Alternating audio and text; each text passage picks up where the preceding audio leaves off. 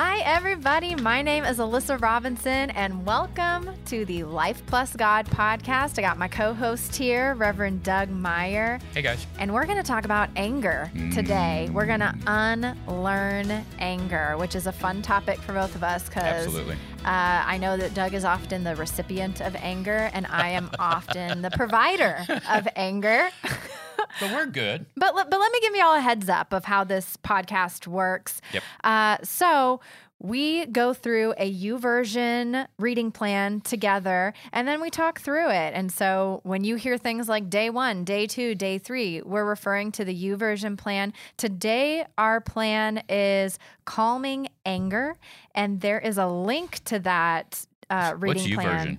Oh, well, that's a good question, I guess. Yeah. Since we talk about it every month, I'm just like, oh, y'all know YouVersion. So well, YouVersion is an app that you can download in your app store that is a Bible app, basically. And it not only has the Bible and every translation of the Bible, but it has a whole bunch of reading plans and resources. And so we go into those reading plans, we pull one out, we do it together, and then we have a conversation about it for y'all to participate in. There you go. Um, and so again, today's reading plan is Calming Anger, and there is a link to it in this episode description. So if you already did the reading plan and you're nodding along with us, great. If you didn't do it, you this one's an easy one and an interesting one. You could open it up right now and Absolutely. Follow along with us as yeah. we talk through and it. And even if they didn't do any of that, they can still listen and go, amen, I get it, or whatever. Or I'm angry with y'all, yeah, y'all for are... having this conversation. Are we going to be able to say on this the phrase pissed off?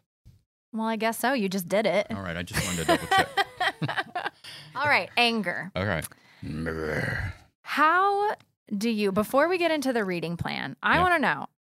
How do you live anger? Is it for you? Is it like outbursts of anger? Is it passive aggression? Are you trying to like stuff it down and like you don't feel comfortable feeling angry and then it just like randomly comes yeah. out? Like, does it come out to friends? Does it come out to loved ones in the privacy of your home? Like, what does anger look like for you?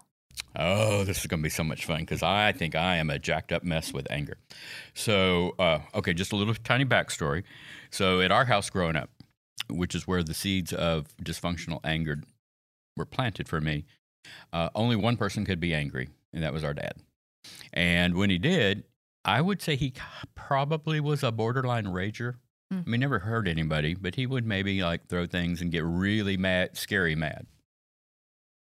And uh, there was never any afterwards cleanup, you know? It was just a big kaboom, and everybody, you know. And it was over stupid stuff like...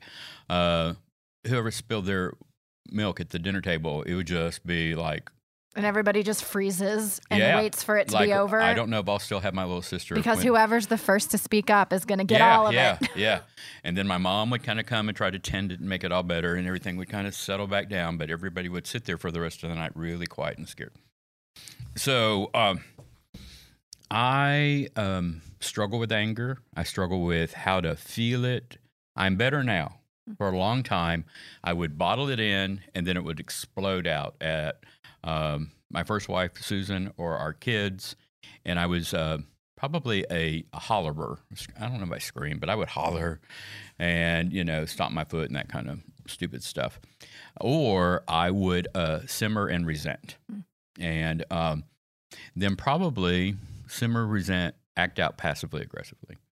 And... Uh, And I don't know when I would. I, I think the funny thing about passive-aggressive people is like there's not a timeline. Like, so I, I'm trying to remember like an event, and I think it was just um, how long did I feel like I had the right to torture you with my passive-aggressive behavior till you know one or the other got better. Mm-hmm. Uh, it took me a long time to learn how to uh, apologize, and then I went through this stage where I would get angry. And I would kind of fake apologizing, really setting it up so that you should apologize that you did something that made me angry. Mm. Isn't that healthy? Mm-hmm. Yeah. And, okay, now I'm a little better, but I'll we'll get to this in a minute. But I definitely, it, I have a very physical sense of, of anger, whether it's my anger towards someone or something or theirs towards me. And uh, I have to go really quickly into my head, into some of my current mindfulness stuff mm-hmm. to deal with it. Yeah. How about you? oh man, I'm I pop off. Yeah. But I actually think, so anger has always been a very comfortable space for me. We talk about the Enneagram all the time. I'm an eight on the Enneagram. I'm in the anger triad, um, and eights express their anger mm-hmm. constantly. When I was a teenager... I was a teenager, so I was yelling, I was stomping my foot, I was doing, like, I was talking back. Um, I never really did, like, the simmering, trying to stuff it down. Mm. It, I would get, like, I cannot tell you how many times my parents told me, like, check your attitude. You gotta, you gotta change that attitude, you know, because I would just come at them with fire, with anything I disagreed with.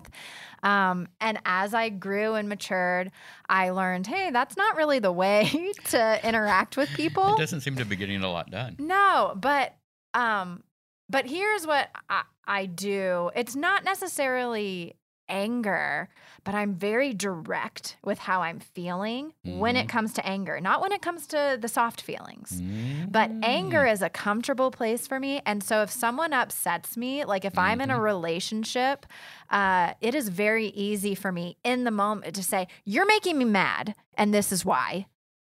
Yeah. And uh, so, sometimes... So if I'm in a relationship with you, I'm just... not going to be your counselor. So I would give you a pass on that. Mm-hmm. Not a pass, but if, are you equally as uh, uh, forthright with, hey, I really am feeling really strongly that I like you right now, or love you, or whatever word you use? I've gotten better at that. Okay. I didn't used to be good at it, but I'm getting better at expressing the soft feelings soft, in okay. the moment, moment as well.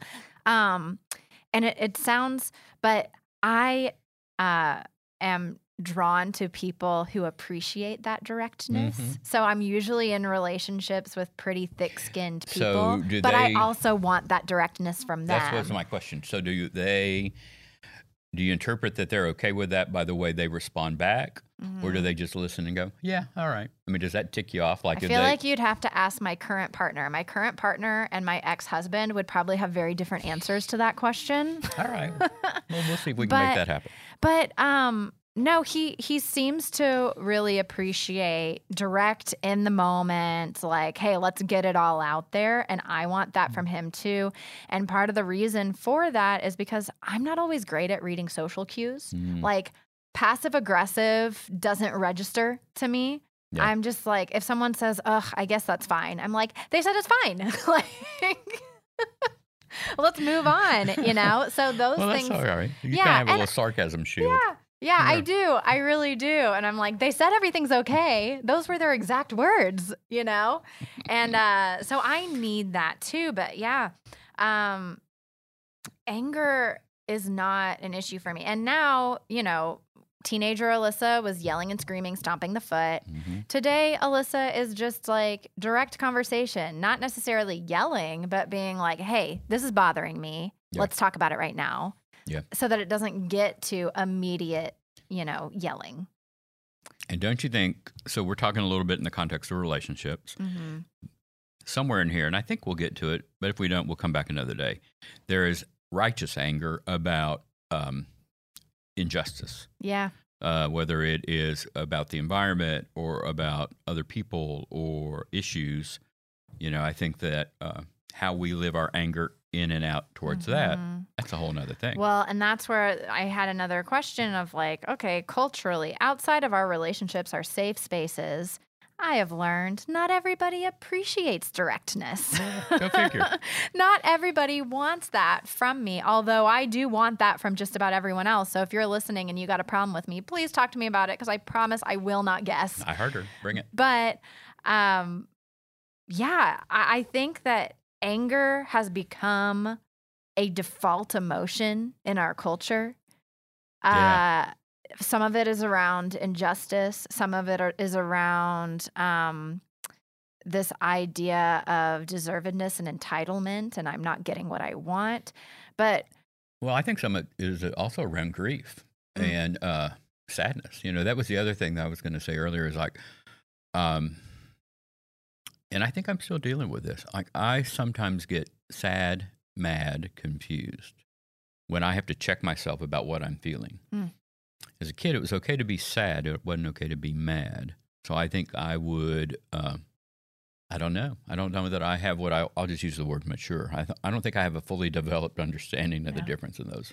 So. Well, and I think that the reason that, um, and tell me if you agree or disagree, I think that the reason that anger is so prevalent in our culture is because it is an acceptable negative emotion in America.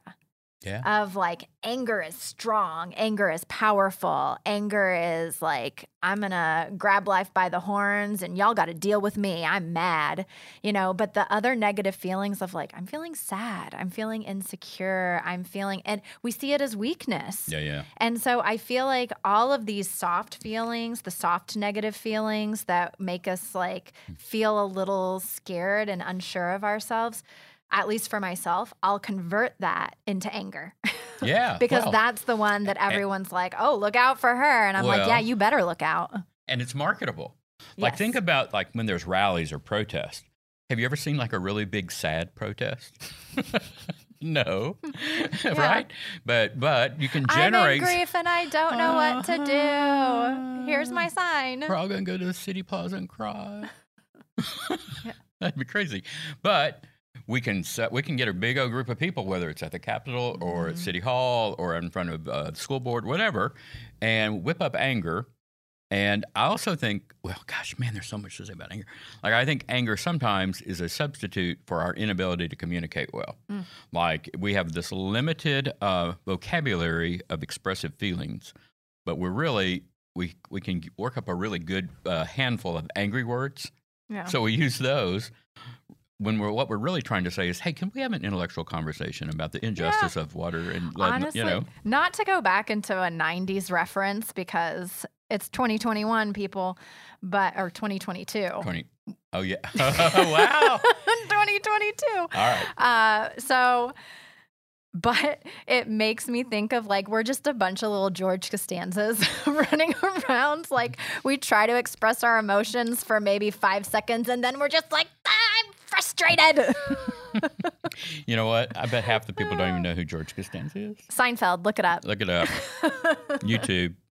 So, all right, let's jump in here. Yeah, I want to jump straight into day one because okay, this is one of our longer devotions. It's seven days, but they're very short and easy to get through, so we're going to fly. Let's do it. Day one, why do I get so angry? Oh, man. So the writer of this reading plan said that we get angry when our hopes and dreams are threatened, and he defined hopes and dreams in three categories: okay. security, connection, and control. So when our security, which is physical, financial, emotional, is threatened, connection is relationships, feeling valued and accepted. When that's threatened, control, feeling empowered to make choices and have opinions. When yep. any of those three things are threatened, threatened, that's when our anger emerges. And I sat there trying to poke holes in that interpretation of anger for longer than I should have. And I was like, makes, dang, I yeah. think he got it. Like, right. I think he got me. That makes good sense. Yeah. Yeah. I mean, think about that. Okay. Security, connection, control.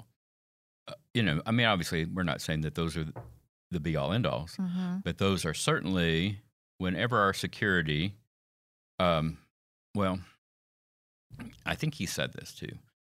So we get angry when we fear that those are being compromised or taken away or threatened, mm-hmm. right? So there's kind of a, a, an emotion sandwich there with anger and fear. And, um, you know, sometimes fear comes out then as sad. But I think it, when it goes in the processor, mm-hmm. its first switch it flips is probably anger. Yeah. And yeah. I and I want to switch out the words hopes and dreams. So he said, we get angry when our hopes and dreams are threatened. I think that's something that makes sense to me in everyday situations. We get angry when our expectations are threatened. Mm-hmm. And so that can be in big ways because hopes and dreams feel a lot bigger of like the ten-year plan, you know. But global. also yeah. my yeah. expectation is that I'm going to get to work today without getting stuck in a traffic jam. Yeah. And when that expectation is rocked, I get angry. And that's yeah. just a little thing. Yeah. Yeah. No, you're right. We, I think especially because of the business we're in, we use this hope word as like a big kind of, I don't know, not just soft word, but mm-hmm. it has such a grandiosity to it. Yeah. When a lot of people just say, man, I hope I have a good day. and it would be interchangeable with expectation. So uh, he started talking about when you start feeling that threat, your brain energy shifts away from your prefrontal cortex, the problem-solving part of your brain. Yep. And as soon as I read that, this is within the first two, three paragraphs of this reading plan for the week, and I was like, I am in. Like, this guy is mixing science with spirituality. That's got Alyssa Robinson written all over it. I love it. He got me. He pulled me in. So I, I wanted to ask you, he was talking about, you know, when our energy shifts away from our prefrontal cortex, uh, all of our rational and reasonable sh- thoughts go out the window, and mm-hmm. our body starts reacting. It, it's it's visceral. We can feel it. We can feel it in our fingers and our okay, chest yeah, and yeah. all these things. What do you feel in your body when oh, you start to get angry? Oh, yeah. No, he's right on. So uh-huh. um. This is kind of timely in that I had an experience in the last thirty days where um, someone was angry at me, and then I in turn got angry at them. And while I was listening to their anger at me, I felt like, I know I wasn't having a heart attack, but I really thought you could probably have seen my heart beating through my shirt. It was mm-hmm. that strong of a deal. And I got hot, like I started sweating down the back of my back, mm-hmm. the back of my back. It's always going to be the back of my back, isn't it? And, and around my, uh, just where, you know, I'm a sweating guy. And um, in that moment, I had to kind of go, all right, check yourself. You're really, um, it was like um, a pot with a lid on it that was boiling. Mm-hmm. And I had to quickly kick into my, all right, you know, listen to the emotion, not the words. And uh, it was in front of other people. So all of my, like, don't be a jerk, don't be an asshole, don't be any of that, you, you know, and be careful how you're going to respond because mm-hmm. other church people are watching. Yeah. Ooh, ah. But no, I, man, like if it's with Wendy or, you know, somebody who is a different than this kind of borderline person who I kind of know, I, um, this is where I was talking earlier about I get um, confused, and sometimes I'll go to sad. Mm-hmm. And um, and I, I, I struggle to hear it because I get way into my head and trying to figure out, okay, right now, what are you supposed to be thinking? What are you doing? How are you going to respond back? Don't use mean words. You know, be appropriate. And a lot of times then I miss all of the stuff they're saying because I'm so up in my head trying to figure it all out. See, and I'm the same way, except yours is healthier in that you're like gut checking yourself and you're like, okay, calm down. You can do this. Don't say this. Don't say that. And for me, it's like, I'm about to eat you alive. Like I have all of these because I'm a com- I'm an excellent communicator. It's mm-hmm. what I do for a living. I love arguing. I'm anger driven. And so I'm just thinking you're talking and I'm you're like, just loading up. You just wait. I, I am about stuff. to lay into you because I am like an attorney when it comes to arguments of like, I, I love it. See, okay. But okay. here's, but I here's panic. another thing. I panic. Like if you're like, I, I just suddenly become like, yeah, yeah, yeah, yeah, yeah. And, and, and you're ugly. I mean, I, I got, I got nothing. I just freeze. No, I get.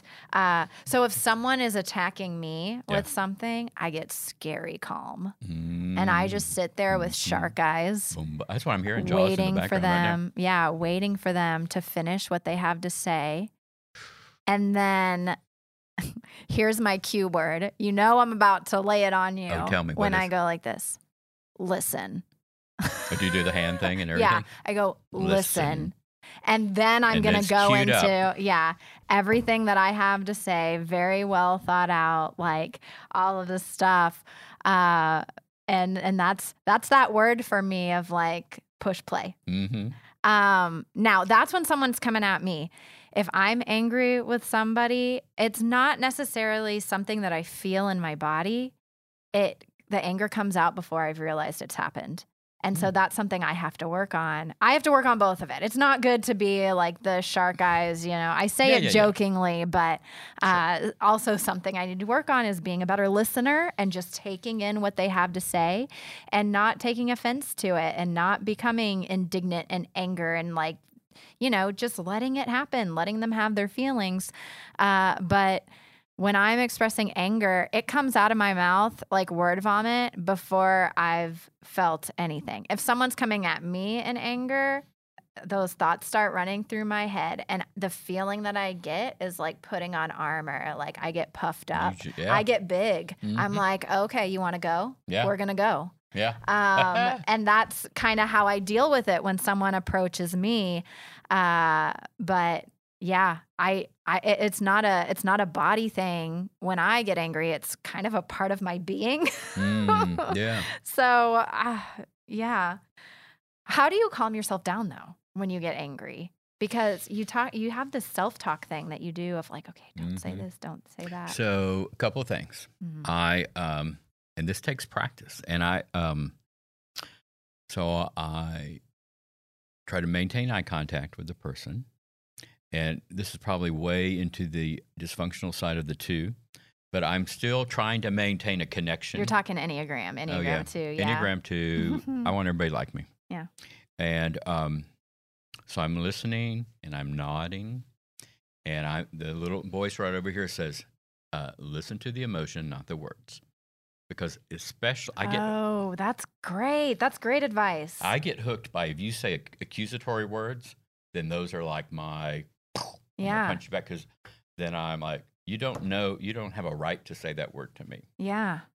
And so I have to be careful, because a lot of people in anger, and I'm me too. We we just, like you said earlier, word vomit, right? Mm-hmm. We use all our good words and just. And so what I try to do is just listen to the emotion, and for a cue as to when that person is taking a breath. And then, and this is not Doug Meyer, this is, I got this out of a book or something. I try to respond empathetically with uh, a simple word like right, mm-hmm. but not like condescending and right, like, hey, right, dumbass, but right, like, wow, you sound really, you sound really disappointed in me, or you sound really disappointed, you know, hurt by this situation. Mm. I get that. Yeah. And that will sometimes diffuse them. But if they're loaded for bear, it will take like four or five of those, man, man, this is big. You know, I try to identify words that are like, you know, you seem really, really mad, hurt, sad, disappointed. Yeah. See, that's so interesting that you connect into the feeling, because one of the things that helps me to calm down is when someone, and this is something I've been working on as of late, because I'm a little bit newer in my journey yep. of this world than you are. Yeah. Um, not to make an age joke. No, but no, I'm going to just let that go. yeah. Um, and so I, I think that something that has been really helpful for me, and I think that it, it showcases our different personalities, is like, okay, you're going to tap into how they're feeling. Mm-hmm. I'm tapping into, okay, what is it that they're saying that they're actually right about? Mm. Of like, if they said I did something, uh, are they right about that? Like, it, did did I? And then I try and look back on like, okay, could I have misinterpreted this situation? Because for me, it really is like about uh, who is accurately representing what actually happened, and um. Maybe it is just a different way of approaching the feelings of like, hey, maybe they interpreted this a little bit differently, and it doesn't mean that they're wrong about what happened. Right. But I, while you were saying that, I realized something about myself. I do it in part because I can I can more easily receive that than the barrage of words. Like, something happens to my mental processor, mm. and I can't handle the volume of words coming in that mm. quickly. But I can handle like m- making broad generalizations about the emotion. Yeah. The downside of that is sometimes I've heard the emotion, but not the details. So sometimes you got to live through it twice, because you'll say, now tell me again, you know, the what, the when, the where, the why, the how. Well, and that was the next thing that I was going to say, is something that I've done that helps me be a better listener, but can also diffuse the situation. Instead of responding with my rebuttal, I respond with a question mm-hmm. about what they just said, of like, okay, can you explain to me, like, I heard you say this phrase. Will you tell me more about that? Like, and give them a chance. And then they feel validated of, okay, she really wants to understand where I'm coming from. And then from there, it can turn into a conversation right. rather than yelling at each other. Oh, yeah. Especially if you do it in a manner where you identify uh, something kind of specific. Because I think that what that does says to our brain is they're listening closely. Mm-hmm. You know, they're not just listening to my word vomit. They heard the who, the how, the what, you know, something that then goes in our little processor and they go, oh, okay, she really is paying attention. She's not just nodding condescendingly and, and that kind of thing. Yeah. yeah. So so oh, yeah. the scripture for today, for day one, and then I'm going to jump us into day two. Okay. The scripture for day one is just, I think, a good old standby for us. It's James one nineteen. You must understand this, my beloved. Let everyone be quick to listen, slow, slow to speak, speak, slow to anger, for your anger does not produce God's righteousness. And that's what we're trying to do with these like tips and tricks of like, okay, how do we, how do we become quick to listen as opposed to quick to anger? So um, it's the old quick, slow, slow, right? Yeah. Quick to listen, slow to speak, slow to anger. Yeah. So if that, if you had to develop some kind of little mantra, you know, just go quick, slow, slow, quick, slow, slow, quick, slow, slow. Yeah. Um, Yeah, no, I, I think that's um, of of the um, the content in this big book. Yeah, I James, think, the entire book of James is just great life advice. Yeah. For any point in time. Well, it's past, got, present, it's a lot future, undated, practical relevance. Yes. Yeah. Absolutely. Okay, day two, yep. Calm the roaring lion of anger. So now we're stepping even deeper into calming behavior. Uh, so he goes into this story about how he was at a traffic light, you know, the light turned green, nobody in front of him was going, and he was laying on the horn and getting angry about it, and the person in front of him was giving him the finger, and, you know, all of that fun stuff that happens on a daily basis. Mm-hmm. And then when he finally started going, he realized what was happening is that there was an elderly person in a wheelchair trying to get across the crosswalk, mm-hmm. and people, everybody was stopped waiting for them to get past. And And he, he said, I felt so foolish. I felt so terrible. So I wanted to ask you, when has anger gotten the best of you to the point that you were embarrassed or ashamed of how you reacted after mm. you got all the facts? Yeah. So it happens to me. It's probably frequently. Yeah. But it, it usually is around an assumption. Like that story I make up about X, like uh, he or she did that to me on purpose. Mm-hmm. And and so what starts as a, an assumption then becomes a whole short story in my head in which I'm the victim. And then as the victim, it opens the entitlement door for the, the big emotion, right? When, like in that, in that guy's story, you know, he might have made up, you know, somebody's not paying attention, they're on their phone, and don't they know that I'm on in a hurry, da-da-da, and don't they know, don't they? Mm-hmm. Versus, oh, look, they're being a good person and being considerate to yeah. that person. Yeah. So if, like, Wendy, my wife, makes an assumption, or I, I or she does something, and I assume she did it out of ill will, uh, then I get all pissy. Yeah. And I'll confront her on it. And when I frequently when I hear the words coming out of my mouth, like interwoven between the words, like every other word is, well, you're a jerk. What, you know, why did you think that I would hope that that would happen to you? Mm. You know, you left you left my car on empty on purpose. Yeah. Really? Is that? Think about that. Say that. Say that. Practice that in your head before you say it out loud for a minute. Yeah. But I, um, it's a weird kind of immature victim yeah. stance, I think. Yeah. But yeah, no, that's when I will just go off and, uh, you know, man, then.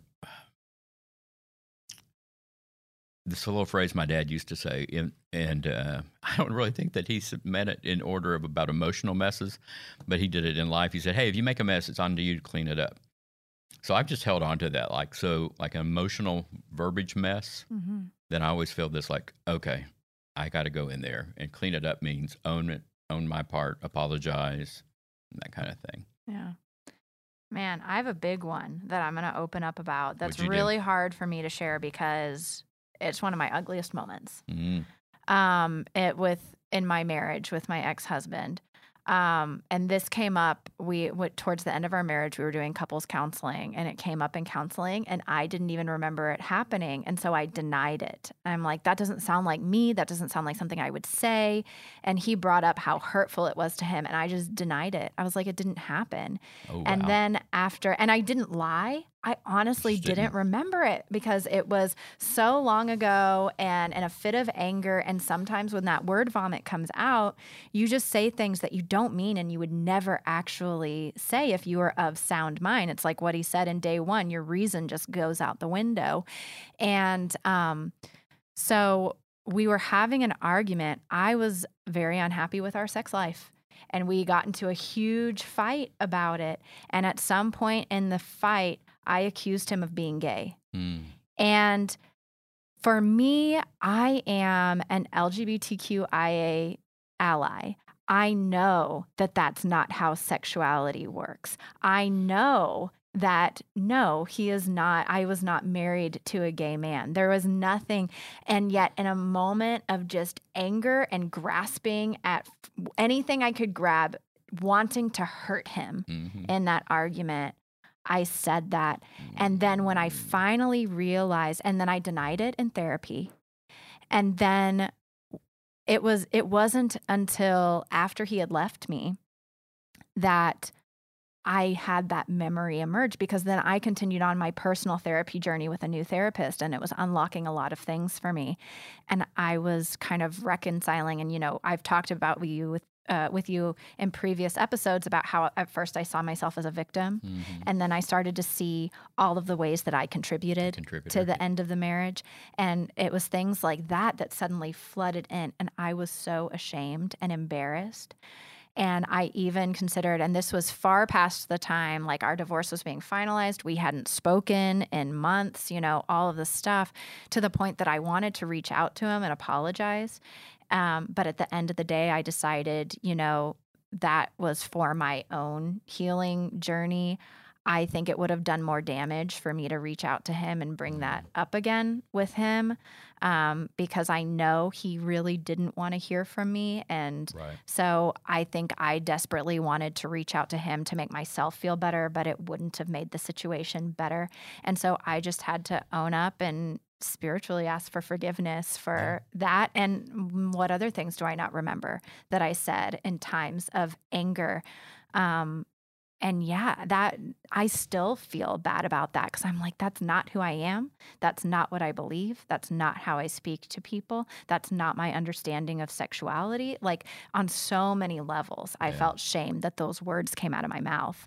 And it was just because I was overcome by anger. And it's just the the roaring lion of you sure. just want to well, when, spew. When, yeah, I mean, yeah. So thank you for sharing that. That um When I heard you saying that, it reminded me of like when uh, when we are so caught up in, in like I call it desperation anger. Mm. Like, uh, have you ever been? Were you ever a little kid? Like, uh, I, I have this memory of uh, being in a fight with somebody once on a playground, and I didn't have the words to hurt them, but I just picked up hands full of gravel and threw at them. Uh, so it was just like you were throwing at him out of this like. Yeah. Primal, almost like. To the point I didn't even remember saying it because it wasn't me anymore. I had let the anger monster take over my mind. Yeah. And uh, that's not an excuse. That's right. just, yeah. man, it was it was well, hard. And I don't know if we're going to un- unpack this in here, but I think it's a struggle then. When we do that, then we have the recall. How is the, what's the right place to make an amends or mm. an apology? Especially when, uh, you know, in A A it says, you know, uh, when I just went blank, uh, when it would cause more harm. Yeah. Essentially. Yeah. And a lot of times people struggle with, like, how do you apologize to somebody who's not in your life anymore? Maybe they're dead or they're mm-hmm. cut off all lines of communication. Yeah. And I think it's hard. And I think, to your point, it, it makes it, uh, the apology take longer. Mm-hmm. Whereas if you and I could do it face-to-face, kind of has some resolution by a forgiveness expression or something like that. Yeah. yeah, yeah.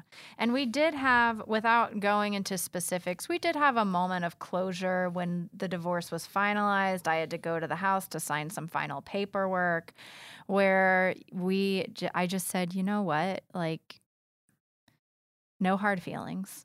mm-hmm. uh, and we didn't go into details of everything, but I was like, I really hope that, you know, you find happiness mm-hmm. and, um, And we gave, we hugged, and that was it. I haven't seen him or heard from him since then.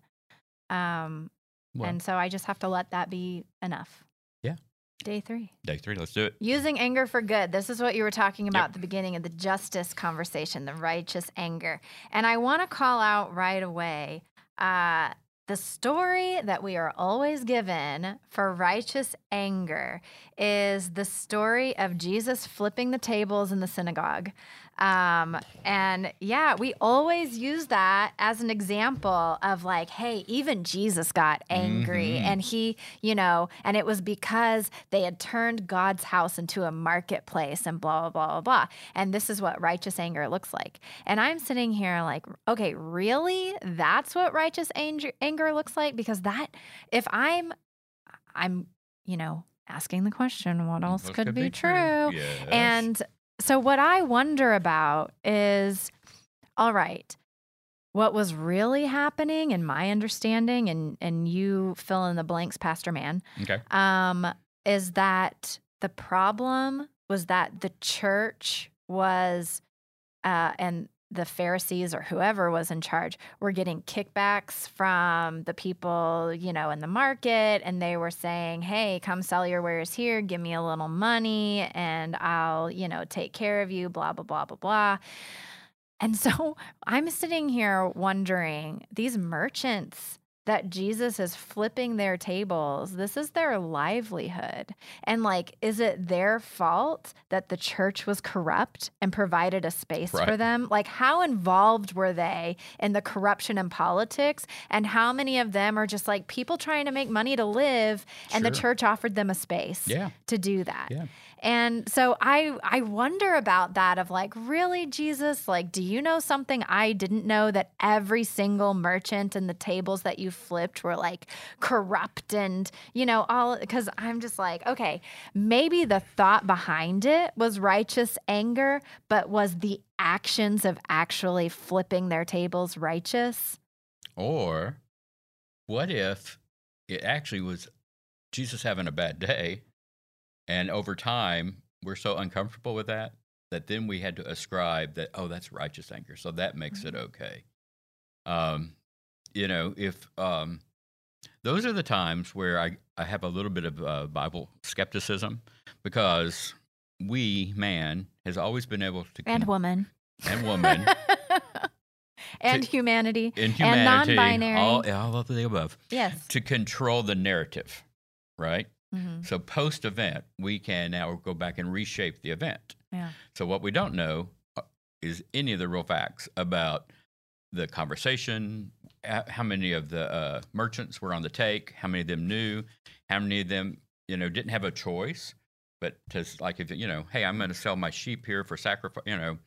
Mm. And the Pharisees said, well, if you're going to do business with us, here's how you have to do it. Yeah. You still have a hungry family at home, so you're going to, of course you're going to do it. You're going to, I mean, that's just probably, it wasn't even like a thought thing. It was probably kind of like, well, it's just what you got to do. Yeah. Survival. Yeah. Yeah. And this, and, you know, to do business over here at, you know, whatever, whatever temple.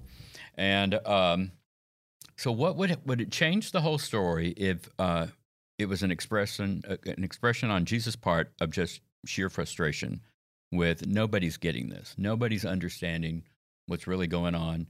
Mm-hmm. And, um, You well, know, why couldn't the, have Jesus... The full-on humanity of Jesus. Yeah, why couldn't have Jesus done what he's so well known for and set up a soapbox in the middle of the temple and be like, hey, merchants, do you understand where your money is going? Do you understand the problem with this? And, like, teach is what he's so good at. As a, like, was flipping tables what was required for the situation? And so in the devotion... Uh, the writer says, Jesus got angry. He stormed through the courtyard of the temple in Jerusalem, overturning tables. He was angry about how the religious leaders were abusing people, which, but the merchants weren't the r- religious leaders. They were the people. Mm-hmm. So uh, that was righteous anger is what he says. That's the kind of anger that's forced to confront injustice and defend the oppressed. Uh, you've probably felt anger and injustice, seeing a child being emotionally or physically abused, observing someone taking advantage of the poor, and seeing these things makes you want to take action. So like Jesus, we should get angry when we see injustice. Uh, and when it, when it's within our power to do something about it, we should act, and that is righteous anger. But I still struggle with it. I still struggle with it because I'm like, I don't know all of the facts, and I don't want to... Um, Because as far as I'm concerned, that Jesus committed an act of violence. Maybe not okay. hurting a human being, but it was a violent action of sure. upturning someone's livelihood.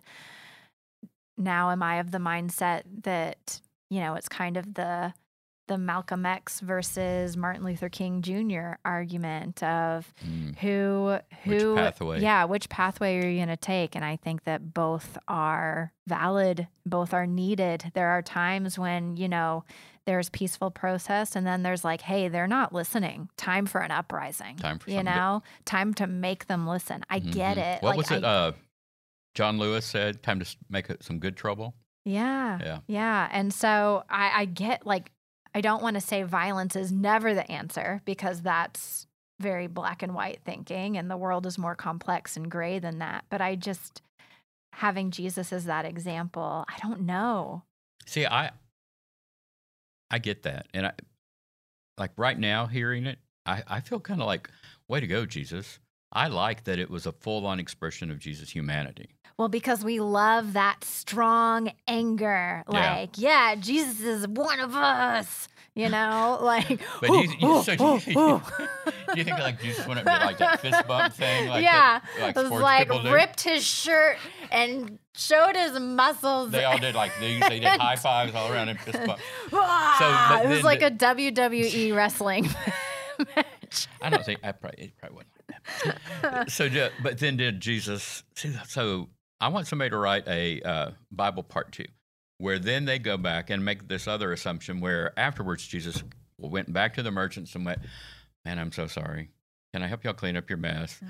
Wonder how much revenue they lost for that day. And, you know, what little kid did they leave? You know, did the event scare and is over here crying now? And, um, you know, so we get we get these uh, tableau moments where we look at it and we go, oh, yeah.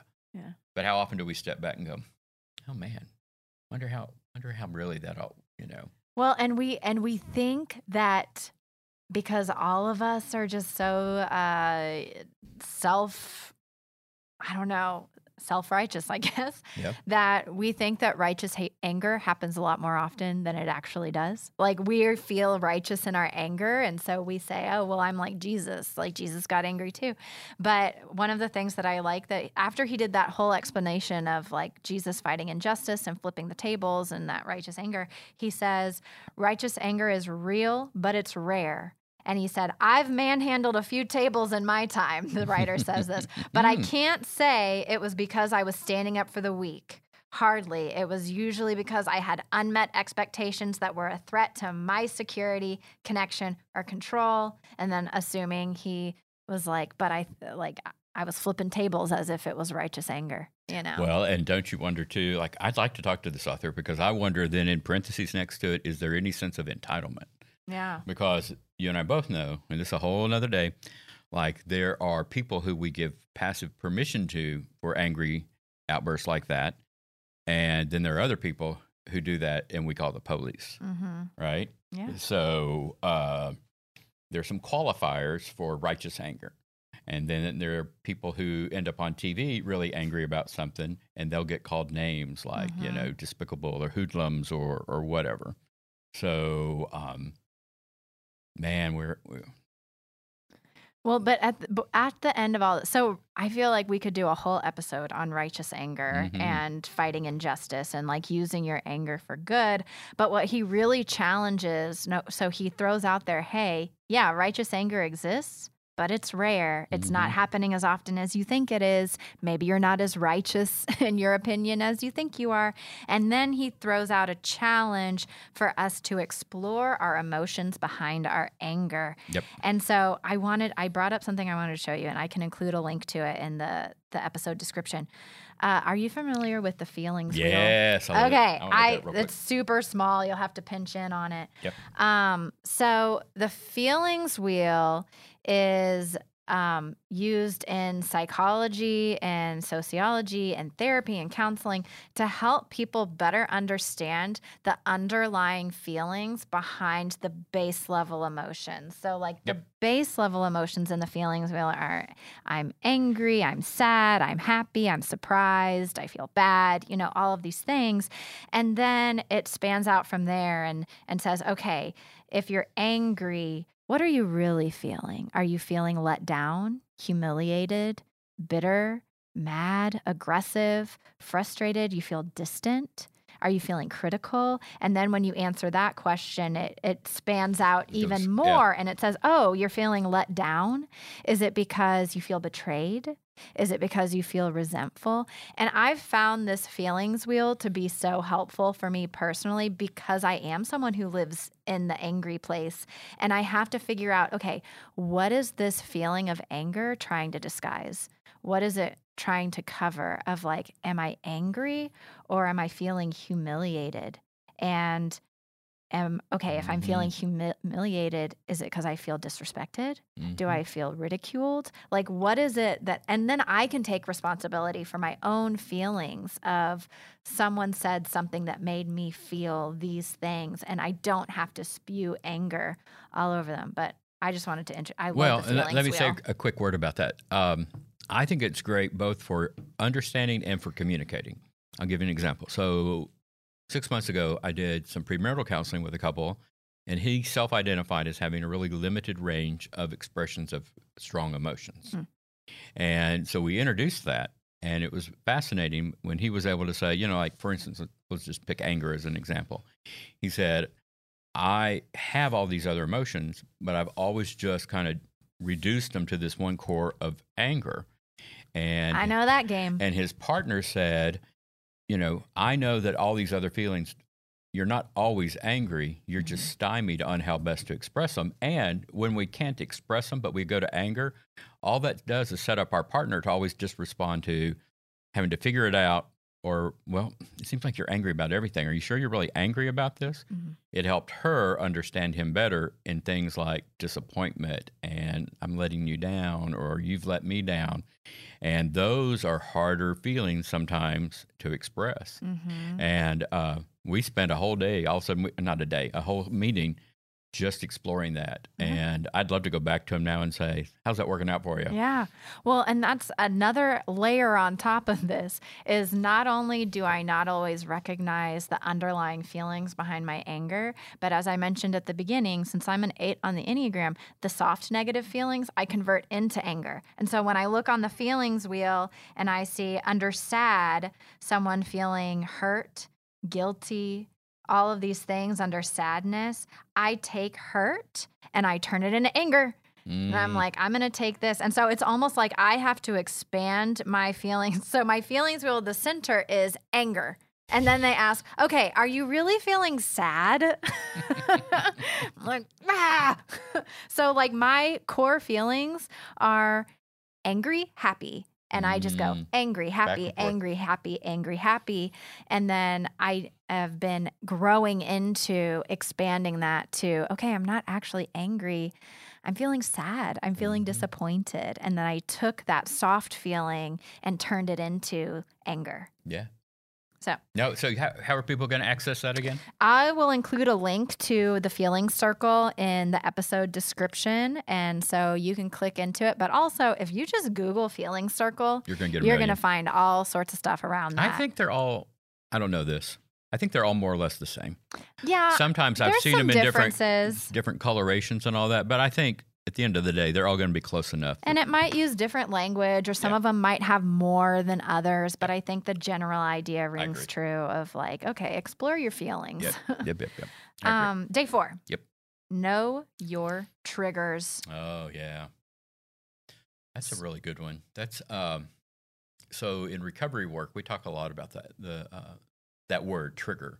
Trigger being an event or a thought or an experience that pokes a spot in you that then cr- kind of, uh, I don't know why I keep using this imagery of a doorway, but it opens up just this whole other expression of what's mm-hmm. going on. Yeah. And uh, yeah, I got some anger triggers. Well, and one of the things that he said in the day for devotion, this writer, he said, anger isn't a sin, it's a sign. Mm. And I loved that because so often, and I think that you kind of mentioned this in your upbringing, like anger is bad, it's sinful, it's not socially acceptable to be angry, you know, all of these things. And so like we feel bad and guilty about it, but what we should really do when looking at our anger is like, okay, this is a sign that something's not right. Mm-hmm. And where do I need to make adjustments, or what is it that's grinding on me? You know, all of these things. Um, what are some of your triggers that push you into mm. anger? So interpersonally, yeah, they are if, uh, and I knew you were going to ask this, so I scribbled it down. It's interesting. They all start with A, accusations, assumptions, or abuse. Mm. So, um, accusation, like if you accuse me of doing something and I, uh, well, so if it's super close and right, I'll probably get angry that you uh, caught me in that kind of unguarded vulnerability. Uh, if it's an accusation that's totally false, then I'll get really angry that you are, you know, I, I don't think slander, but that's the word comes to my mind, that you're making up crap about me. Mm-hmm. Um, The one I think that's the biggest is an assumption trigger. Like if you assume you you say you make a statement towards me that assumes that you know me better than I know you do, mm. that that will that will just get me all up in your business because um, I guard that still pretty carefully, even though I you know I take great pride in being oh Mister Vulnerable and all that. There's still a whole guarded field of stuff that I don't want you to know about me. Mm-hmm. But so if you make, what are those things? Oh no, no. Just that's for twenty twenty-three. uh, I don't know. It's interesting because like that, I'm very conscious, even as we're thinking about this, of assumptions that uh, you you make an assumption of of my intentions. Hmm. You don't know me that well. You don't know what I was intending to do or say, and man, I just get all. Mm. And then the last one is any um, anything where I witness a person or a pet, an animal, anything being abused, I will really just come unhinged. Yeah. Like I, uh, and I don't think I've really ever been abused. I had that sexual abuse experience, but it was sexual and not, uh, here I am, wow, trying to uh, give it permission. It was horrible. But, um, yeah, I, I don't want you to gloss over that and say it wasn't abuse. I know. When I don't it was. Know. It was. Okay. Yeah. So it was a different kind of abuse. But like if, uh, like particularly children, people who I feel like have a, uh, at that moment they are in a sense of weakness or powerlessness. Mm. That's a better word. Uh, or animals. I, um, this fire starts burning and I just want to just do anything I can to rescue them mm-hmm. and to hurt the yeah. other person, which is kind of crazy thinking because the thing they're doing, I want to do back to them. Yeah.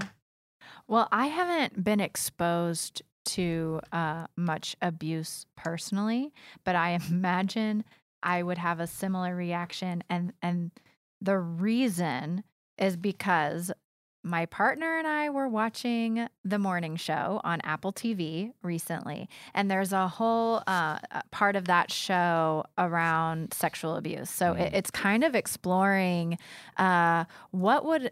If you were on the inside of what happened with Matt Lauer when he was removed from the Today Show for sexually harassing and abusing coworkers, what would that look like? And there was a part... I got so...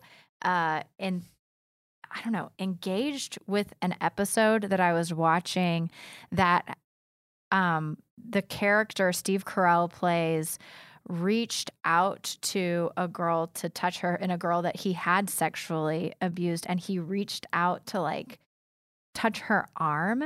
And my partner and I were sitting there watching it on the couch. And for a moment, it's like I was there. And I accidentally screamed at the T V, "Don't touch her!" I yelled wow. it. And it like came from, I, after it happened, I kind of snapped out of it. It had come from my stomach. Yeah. And Jacob turned to me and he goes, what just happened? And we had to pause it and talk about, he was like, where were you just now? Because you weren't sitting here with me when you yelled that at the mm-hmm. T V.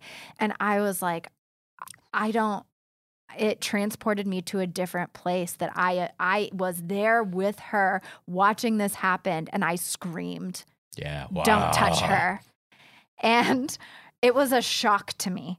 Mm-hmm. And so I think that, yeah, if I was a witness of someone being abused, and that was on a T V show, like yeah. if I was seeing Imagine something like firsthand, blood, real life, like, right there. Yeah. I don't know. Ooh, I make up that you'd like just like Wonder Woman it. I don't know. You never know how you're going to react. But now I feel like I have a small idea. Yeah. Based on that experience. But um, well, so just as what Jacob did, did scare him. Did he was like he woo. he. I mean, he doesn't get scared, but oh. he was just like, let's talk about yeah, yeah. what just happened, because well, sure. there seems to be something going on inside you right now, and it's worth pausing this T V show to explore. No, that's really nice of you. You know, it so. would be interesting, like in the uh, appropriate setting of a therapist, to go back and kind of go, man, is there something back in, the, in yeah. my history that I've pushed way, way down that, yeah. that got opened up there? Well, that's a different day. But yeah. so I, I have my list of triggers. Yeah, what are yours? And I, I'm going to say up front, I, as I was going through my triggers, and I don't know if it's the same for you, I feel like all of my anger triggers are based in my own insecurities. Mm. Um, so my first one is anyone who's condescending towards me, treating me uh, like I'm stupid, treating me like I'm too young to understand, or know. that like I've experienced sexism of, you know, I'm pushed out because I'm a woman and you don't belong in this space and you can never understand, and, you know, things like that. Condescending behavior, it'll set me off right away and I will come at you. Um, another one th- that I put down that I jump straight into anger, anger is inauthenticity or passive aggressive behavior, which I feel like are two sides of one, the same coin of, you know, just don't be fake. If you have something to say, say it. If you're angry about something, just say it. Um, and, and I feel like passive aggressive is a version of inauthenticity. Of you're not living into, and, and that's probably just me seeing the world through my own biases and lens of like, well, I'm direct, so everyone should be direct. Yeah, just be real. Yeah, but I just like um, scenarios, if I get any inkling that the person I'm in conversation with or working with or whatever is being fake, I, sh- I check out. I hate it. And if I can, if I am in a situation where someone is being dishonest, or I call it out right then of like, that's not what you said. That's not what you did. I was there. You know, I have no patience for that.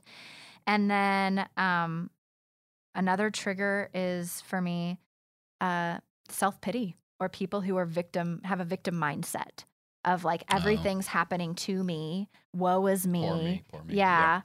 Everyone's against me. I'm being persecuted, when usually that's not true. I don't have patience for it, and I don't have empathy for it, and I'm probably really unfair to people. But it, it sparks my anger of like, get over it. Mm-hmm. We all have problems. Get over it.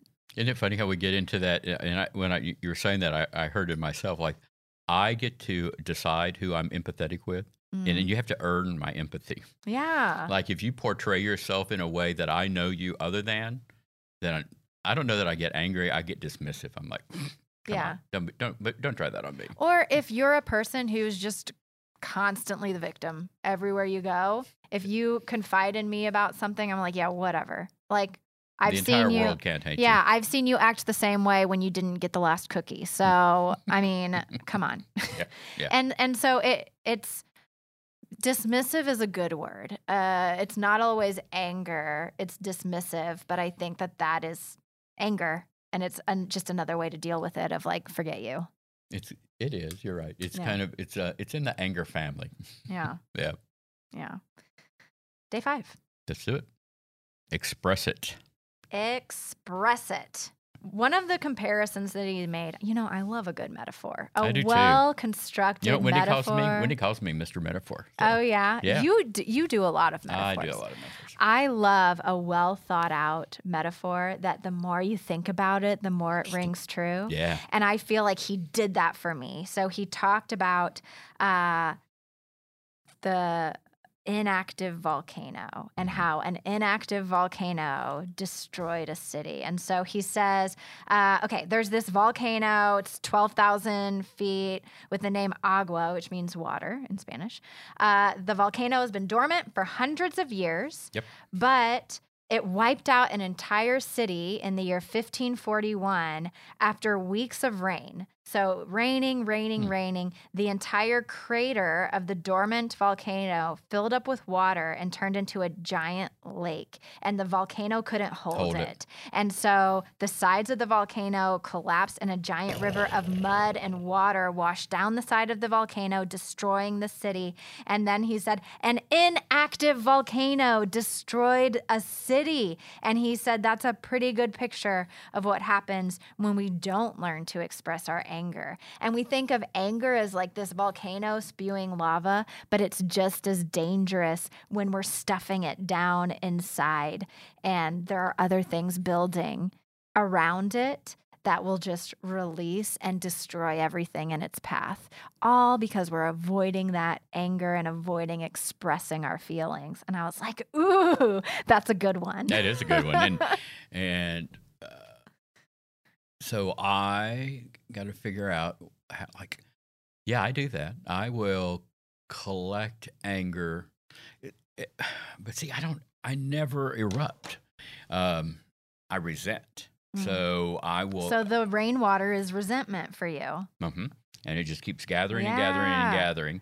And I think what it, uh, I think what it does is I will, uh, because I have such a barrier of like eruptive anger, I will do other things like um, I will overeat, I will overdrink, mm-hmm. I will um, probably uh, be unusually sarcastic towards mm-hmm. people who uh, were not in the original, like I'll pick on Wendy, you know, like uh, uh, she kind of becomes the victim then of my collective of inability to express the anger mm-hmm. when the anger is about a whole nother event or a person at church or a person at work or whatever, just generic person. Well, and even with the overeating and over drinking and all of that, it builds because you start to feel bad about yourself and you start to feel insecure. You lose your, you lose your confidence, and then that starts flowing out on other people of like, I feel bad about myself. I'm going to make you feel bad too.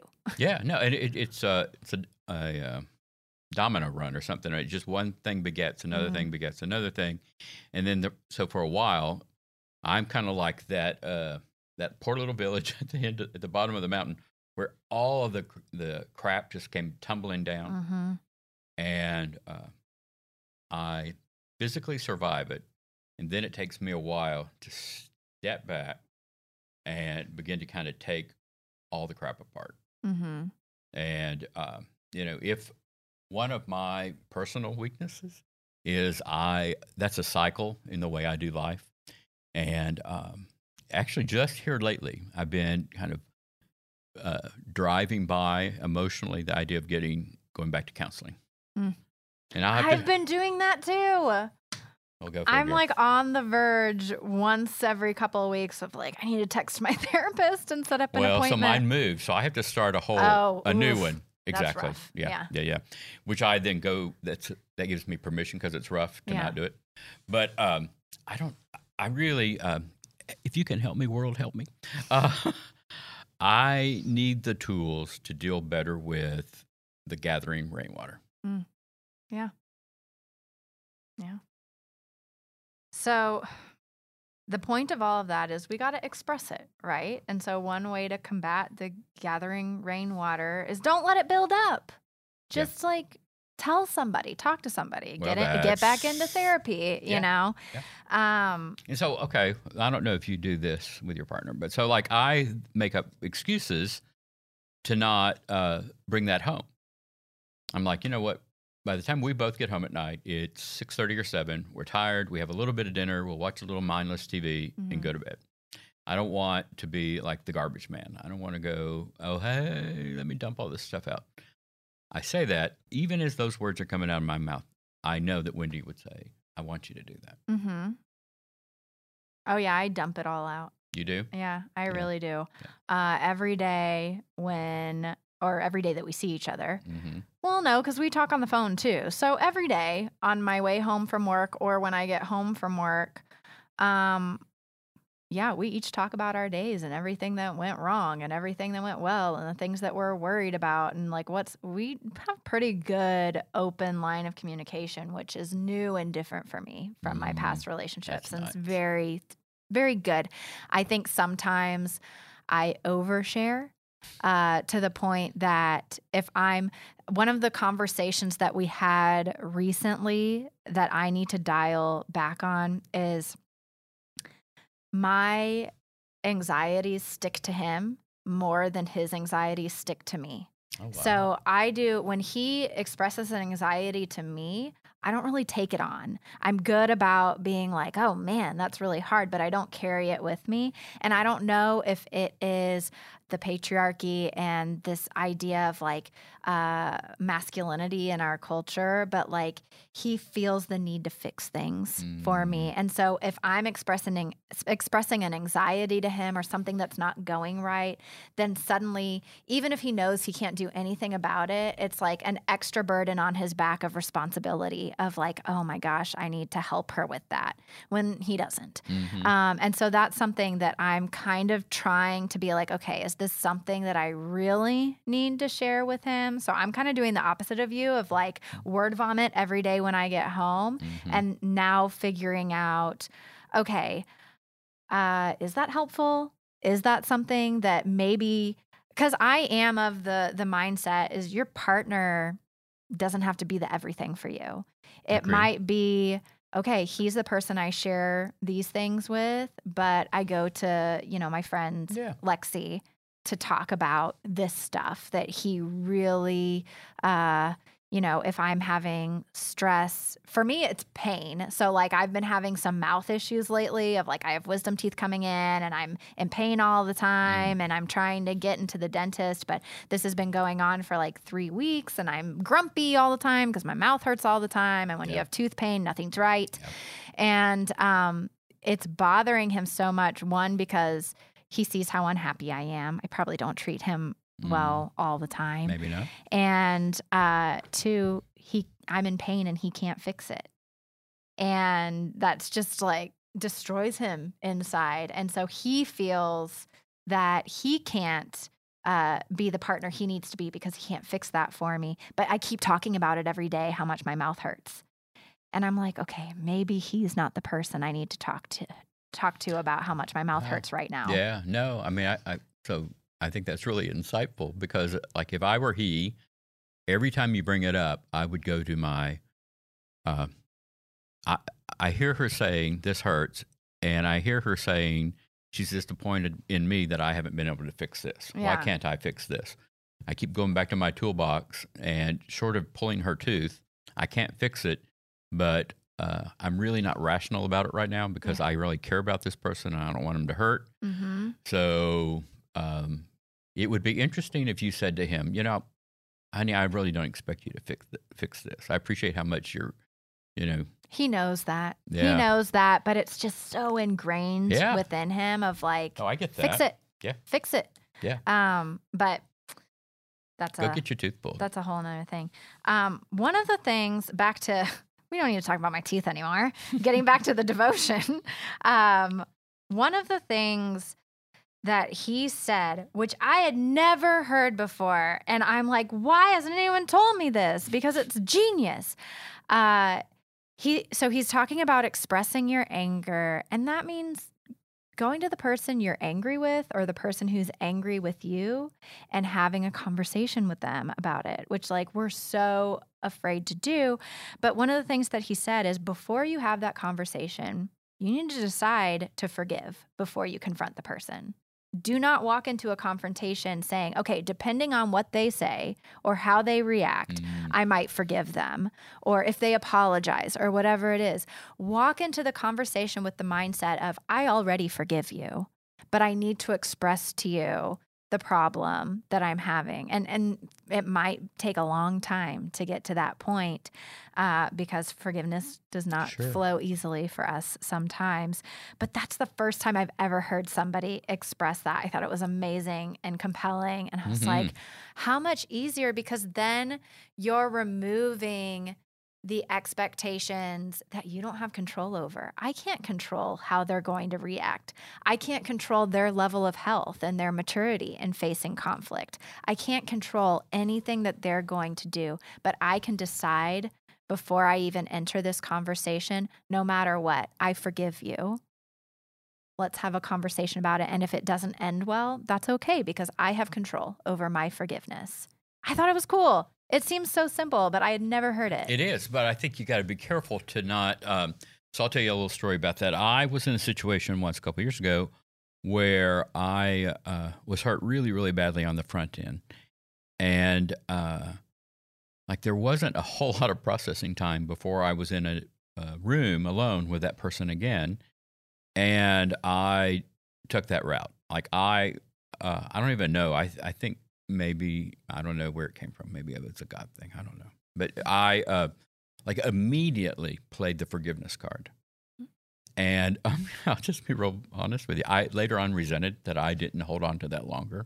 Oh, no. Because I don't think I was really, um, I think I wasn't really ready to forgive. It was fake forgiveness. It was. It was like, oh, like, look how big I am. Mm, I can forgive you. It's got to be real. Yeah, you got to yeah. really mean it. And so uh, I think you need to have thought that through and uh, be able to digest the consequences of forgiveness. I don't know. Are you familiar with the X Y Z approach to conflict? Not before this. Okay, so I am the daughter of a therapist. Mm-hmm. So these are the kinds of things that we've talked about. And he hasn't always been a therapist, but he's always been a therapist, yeah. you know, my entire childhood.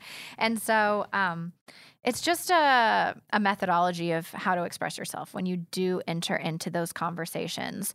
Um, so it's called the X Y Z approach, and it's about taking ownership for your feelings. And so the idea is when you said or did X— in situation Y, I felt Z. So when you said, I missed a deadline in front of the entire worship team, it made me feel small mm-hmm. and like I'm not doing a good job mm-hmm. or or whatever it is. That, I mean, things like it, that's a little thing, but there could be big things too of like when we met your boss and you didn't introduce me. It made me feel insignificant. Or when we went to a party and you, you know, went to talk to everybody and left me by myself, it made me feel lonely. Like, and so I think that it helps because what you're ending with is I felt this way because of these this series of events. And it's a really great way to organize and step away from the anger feeling right. and go to that feeling circle and see, okay, how was I really feeling? And it helps you to think through the situation before you approach someone of like, okay, does this fit? In, can I fit this into the X Y Z approach? Is this worth having a conversation about? Or is this something I just need to let go of? Well, I make up that it, um, it creates... Uh, a safe spot to have a conversation mm-hmm. that doesn't necessarily feel accusatory in you saying, or the other person kind of doing a little finger wagging, saying, you made me feel. Right, mm. right. Um, you know, a lot of times in uh, some of our worlds where we are with partners and we do things, I'll own that I, um, I'm just absent-minded. And I didn't mean to leave my partner hanging over there by the bar with nobody to talk to. Mm-hmm. I just wandered off because like squirrel, there I go. Mm-hmm. So I need to have those moments of, uh, I don't know, kind of a, a, a rational, reasonable, non-screaming conversation that is kind of formulaic. Yeah, like when you replied all to that email, calling me out on, you know, this project— it made me feel betrayed. Like what? It's so helpful mm-hmm. to actually sit through. And even if you choose not to go to that person and express it, like it helps me well, help you identify figure out my feelings. Kind of a little feeling wheel, I yeah. think, right? Yeah. yeah. Otherwise, you just go to the, ah, uh, made me want to kill you. Yeah. Uh, not really. You made me feel homicidal. homicidal. Okay, day six. Yep. Develop a plan. I just have one question with this one. How do you make a plan not to be angry? That's something that's just a foreign concept to me. How do you do it? I don't. So one of the things that's kind of big in my little mental world right now is uh, purposeful living and mindfulness. And so those are not a plan specifically not to get angry. It's more of a plan of how I'm going to try to live as consciously as I can. Hmm. So the other day I um, was talking to our Renew group, and I said that the phrase that came to my mind is sometimes I get caught up in what I will just call sleepwalking life, where I just go through the motions, go through the motions, go through this acceptable range of, you know, yes and no's, do's and don'ts. And um, I don't really, uh, I don't show up fully present. Mm. And a lot of times it is an energy uh, maintenance program, especially if I'm coming out of a hard week or two with a lot of different things going on. I'll kick mm. into sleepwalking mode because to be mindful and purposeful, uh, I mean, you really kind of have to be good night's rest, good diet. A, it really good is self-care. Exercise. It's a very good self-care.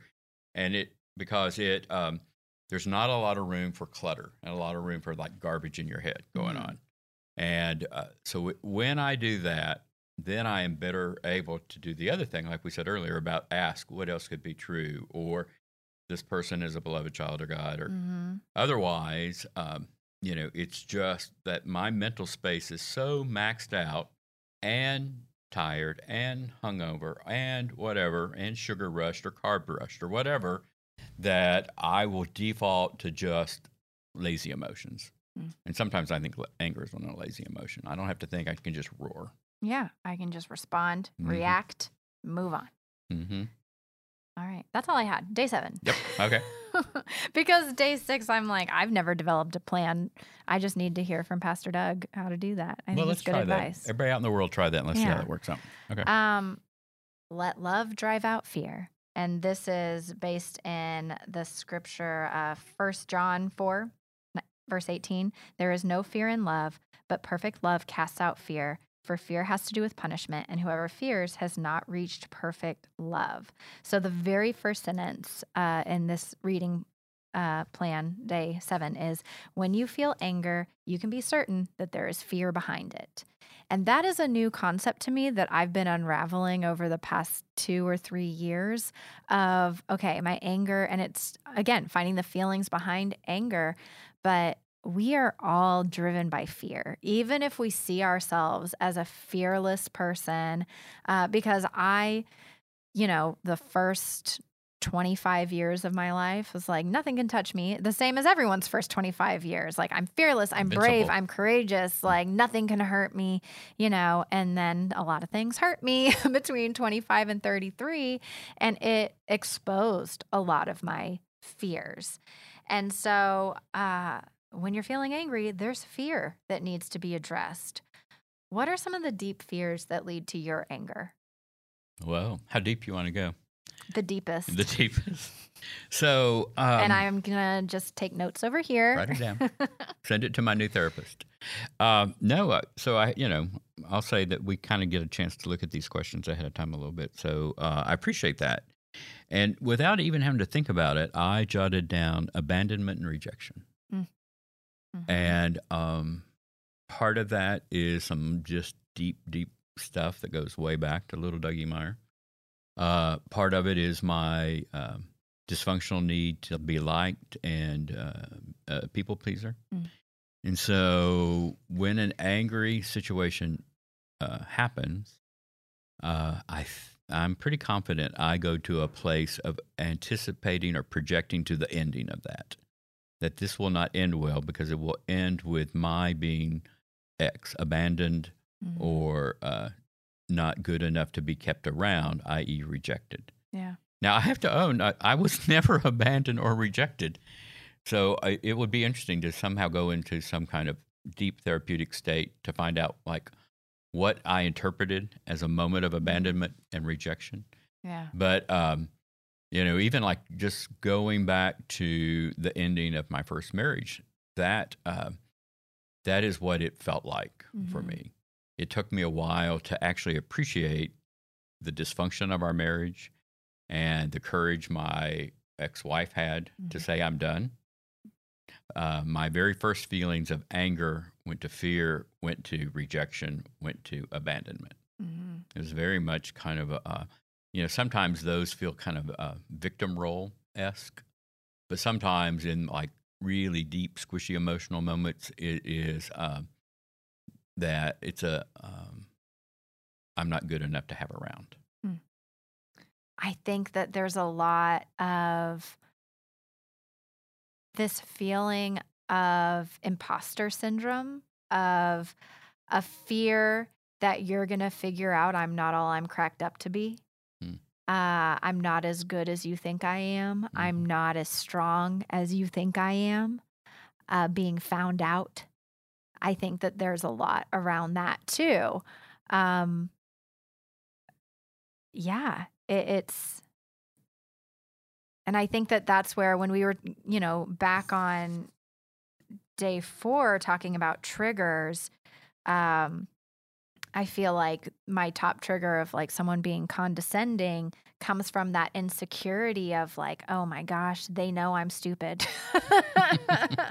They know, they know that I don't, I'm not as good and not as, you know, all of these things that I say I am. They know that I'm scared. They know I'm afraid, and they're taking advantage of it. We, our fear is generated out of how, what we anticipate will be the end of this event. Mm-hmm. Not, you know, the sparring on the front. I don't know. That's really, you know, that's no big deal. But it's the, we forecast that, you know, when the dust all settles, I'm going to have been rejected. Yeah. Well, and that's one of the things I've learned about myself is because of my fear of rejection and fear of betrayal, I keep people at a distance of like, I've got a very tight inner circle. These are the people that I know will never leave me, never let me down. You are related to me by blood. You can't get rid of me, you know, like that sort of thing. And then everyone else, I'm like, you know what? If you go away someday, I'll be fine with that because I never let I got, you in. Well, and you have yeah. this other over here that you know is kind of, uh, you know, your protected area, right? Yeah, yeah. So it, it is. It's all protection. Um, and we use our anger as a defense mechanism to protect us from those fears that for yeah. the most part will never come to fruition. Yeah. Maybe, yeah. I mean, ours did, mm-hmm. you know, when at the end of our marriage, but you know what? We both survived it. Yep. And in the moment, it was really terrible. I was going to say, and it wasn't as bad as we thought it would be. It was, it was bad. Horrible. It was really bad and terrible and awful, and I don't want to do it again. No. Uh, but I have grown and I love the person I am today. And I think part of it is because I went through that. Yeah.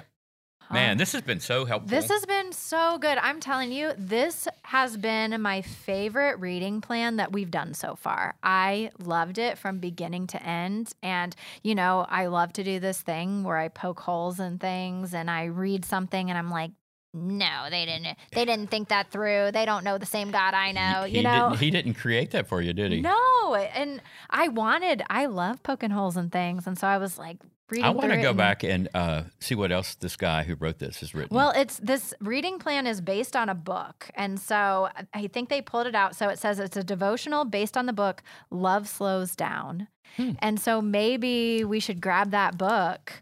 Um, Love and Slows check it Down. Out. Isn't that funny? Because if you just heard that title, you wouldn't think it had anything to do with anger. Uh-uh. Uh-uh. Yeah. Maybe anger is just one, uh, one chapter. chapter. All right. And they turned it into a reading plan. I'm going to get the book. Uh, so. Hey, what are we going to do next time? Next month. This one is going to be good. We, all of them are good. But next this month is going to be really good. Uh, unlearn prayer. Mm. So we've been doing more feelings-based topics around like loss and jealousy and all of these things. Yep. Prayer is a practice. And so I'm really interested in it because, um, man, I've never really latched on to prayer. And I think that it is because of the way I was taught to pray, of like, okay, everybody, you know, fold your hands, close your eyes, say these words. And it just felt like speaking into the void, you know, and yeah, like nobody yeah. ever talked back to me. Yeah. And some people tell stories of like, yeah, I've heard God speak to me. And I'm like, well, good for you. Mm-hmm. Uh, so I, I've always had this, I, I wouldn't even call it a love-hate relationship with prayer. It's a hate relationship with prayer of mm-hmm. like, it feels like a waste of time to me. Yeah. Um, and so, and that's very like bad mm. Christian of me to say, slap myself on the wrist.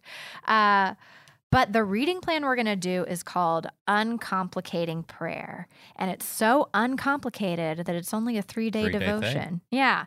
Um, And it's about removing the barrier and simplifying the conversation between you and God. And I think, you know, I, I've already read into day one a little bit, and I like that uh, what the writer starts with is she does some myth busting around prayer of oh, like cool. what prayer is, what we've been taught prayer is supposed to be, but what it is actually. And, and so I'm really excited to maybe get some like practical advice or restructure the way I think about prayer. So I'm ready. I'm ready to unlearn prayer. And so there's a link to the March devotion that we're going to be hitting up next month in the episode description if you want to join us. But again, it's three days. You could pull it up the day before and an hour before. Yeah. Yeah. And yeah. be like, okay, I get it. I get what they're talking about. Yep. Uh, but I, I hope that you'll join us. Do, what are your thoughts on prayer? That, um, Okay, so I got a lot of thoughts because as pastors, we're supposed to like always have a prayer ready. Yeah. And uh, you're the default person. We do it to you and staff all, all the, the time, time of like, all right, could you open this meeting in prayer, Pastor? Yep. And sometimes I get a little cranky. Like I'll just do real quick, like prayers. Mm. And they're like, they're, God, please help us. Amen. Yeah. Or God, we're here to meet. Thanks. Thanks for showing up or what. Yeah. Yeah. And so, of course, there's like prayer police. There are prayer, like there are people who think pastors have like the magic words in prayers. Mm-hmm.